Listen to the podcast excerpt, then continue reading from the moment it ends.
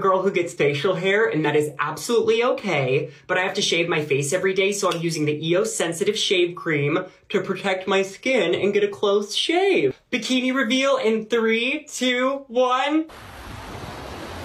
I'm feeling silky smooth and confident thanks to EOS. Love ya! So let's talk about Dylan Mulvaney again. And the first thing I want to address are those of you who I see in the comments of these videos saying things like, stop talking about Dylan Mulvaney, stop giving him all this attention. You guys are the reason why he's popular. This is exactly what he wants.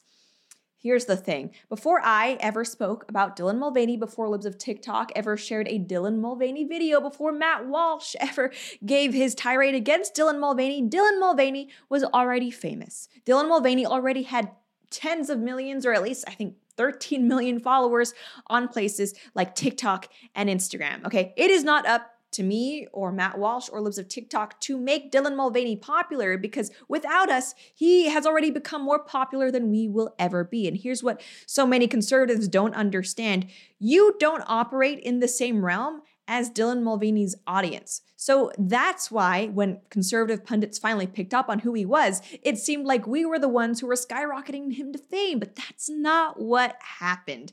Okay, it was already TikTok that was boosting him, giving him all these views. It was already all these different brands, you know, places like Olay and Nike who were giving him these sponsorships. It's it's these people, okay, including the Biden administration who made Dylan Mulvaney famous. It wasn't conservative commentators. And no, as a conservative commentator, I'm not going to stop talking about Dylan Mulvaney because guess what? Ignoring the culture is exactly why conservatives always lose. So as long as brands like Ole Henriksen, uh, Maybelline, as long as Bud Light keeps putting Dylan Mulvaney on a beer can and therefore making a mockery of women, I'm going to keep talking about it. Because guess what? When it comes to the culture war, like every other war, like every other battle, sticking your head in the sand and pretending that the problem doesn't exist that doesn't actually help things. But onto the main point of this video. Ever since the huge backlash against Bud Light for featuring Dylan Mulvaney on one of their beer cans, Dylan Mulvaney has been surprisingly quiet on social media. He's kind of taken a step back from things, which honestly I think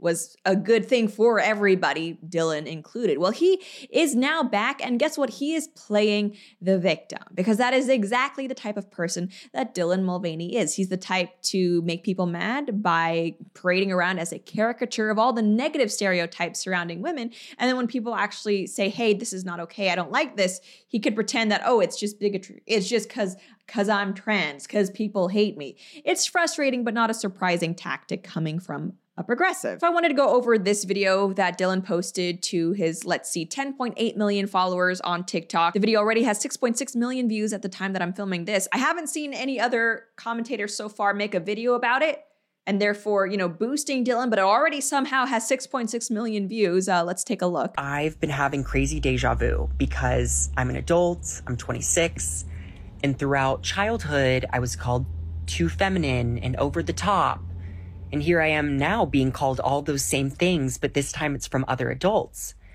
And if they're going to accuse me of anything, it should be that I'm a theater person and that I'm camp. But this is just my personality, and it always has been. To be clear, nobody cared that Dylan Mulvaney was too feminine or too over the top when he was simply living his life as what he actually is a flamboyant gay man. And there are actually tons of videos before Dylan transitioned of him just being gay and feminine and over the top. And I mean, no one really said anything because I think most people were like, okay, so what? And I think that was actually a problem for Dylan because those videos weren't getting a lot of likes. And, you know, Tim Pool talks about his theory where Dylan was just kind of trying to get famous and seeing what stuck. And when he started playing around with the gender stuff, that's what got him attention from TikTok algorithm and all these leftists who were like, this is so great and you're so brave. And so he just kind of went along with it to get famous. But yeah, no, Dylan, you're not being criticized because you're too feminine. You can be feminine and a man, gay men have existed in in that sphere publicly for a long time and they haven't gotten, you know, a, a fraction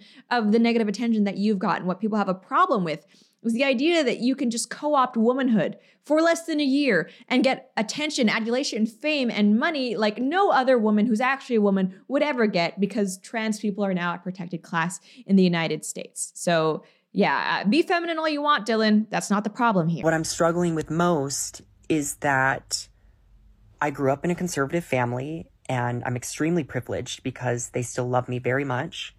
And I grew up in the church and I still have my faith, which I am really trying to hold on to right now. But I've always tried to love everyone, you know, even the people that make it really, really hard. And I think it's okay to be frustrated with someone or confused.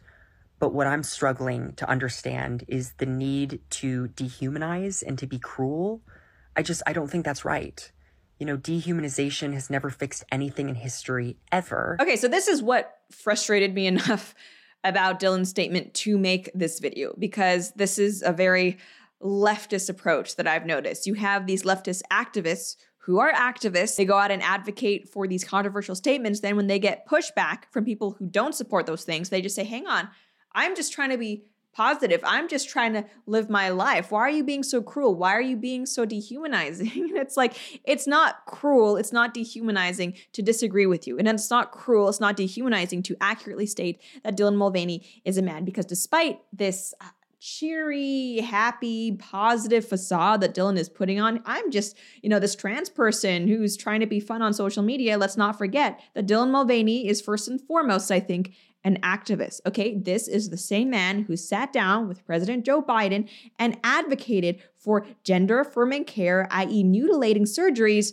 for children. Okay, this is a thing that's happened. So, anyone who wants to say that we're making too big of a deal over Dylan Mulvaney, no, okay? We are making an appropriately big deal over Dylan Mulvaney because Dylan Mulvaney is a terrible person. Do you have any messages to the families of trans folks that are seeking, you know, uh, options for their children? Um, but are struggling to find resources. Do you have a message to those parents? It feels like Republicans have turned trans and non binary people into this thing to blame society's downfall on in some ways. And this narrative is not only dangerous to our mental health, but also our physical safety. And particularly, trans women of color are being murdered at an alarming rate. More than any other group of people. Thank you. How can Democratic leaders be more effective in advocating for us trans people and our families and our lives and our opportunities? People are being cruel and dehumanizing Dylan. You're advocating for the mutilation of children who are confused and more often than not autistic or you know mentally ill in some way. So yeah pe- there's going to be pushback but that does not mean that you're being dehumanized okay? You're just rightly being criticized and you don't get to come out for these very controversial positions and then act as if oh no i'm just about positivity and self-love and i'm just over here doing my own thing. That's not how it works okay? You're the one who's very actively stuck your foot in this whole debate. You're the one who's kind of come out as as a mockery of women for all of these different brands like this is exactly that meme that you guys might have seen online of this feminist who's like shoveling feces over a wall. And then when the feces come back over the wall, she's like, ah, misogyny. Dylan, any anything anyone has ever said about you that is negative, trust me, there's been a reason for it, a reason that you have given them with your very controversial platform. And to anyone who might say, well, the Biden thing was like a few months ago, which is years in internet time, so we can't really blame Dylan for that. Nowadays, he just kind of does his social media influencer thing. Uh, no, Dylan is still very much an activist. In fact, look at this clip that looks pretty recent because I think it was after his surgery where he actually says that, yeah, you call Dylan a man, which is what he is, uh, that should be illegal. Like the articles written about me using he pronouns and calling me a man over and over again.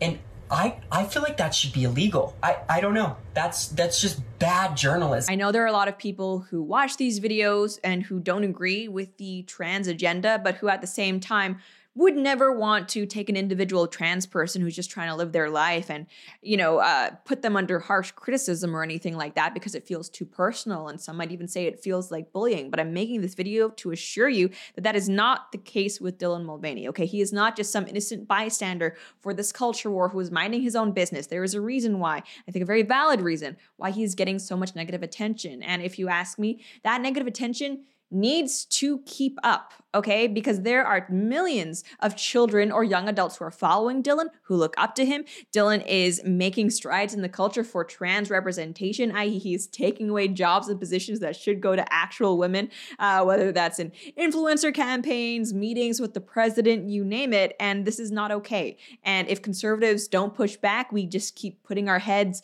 in the sand and pretending it's not happening, then the Overton window is going to keep shifting toward these these people. And I don't know about you guys, But I don't want that. So, no, Dylan Mulvaney, you are not a victim, and we are not going to let up as long as you're using your platform to advocate for things like the mutilation of children and for silencing people who acknowledge that you are in fact male. That's pretty much all I have to say for now, though. And as always, if you enjoyed this video, please be sure to like, share, and subscribe. It helps us out so, so much. Until next time.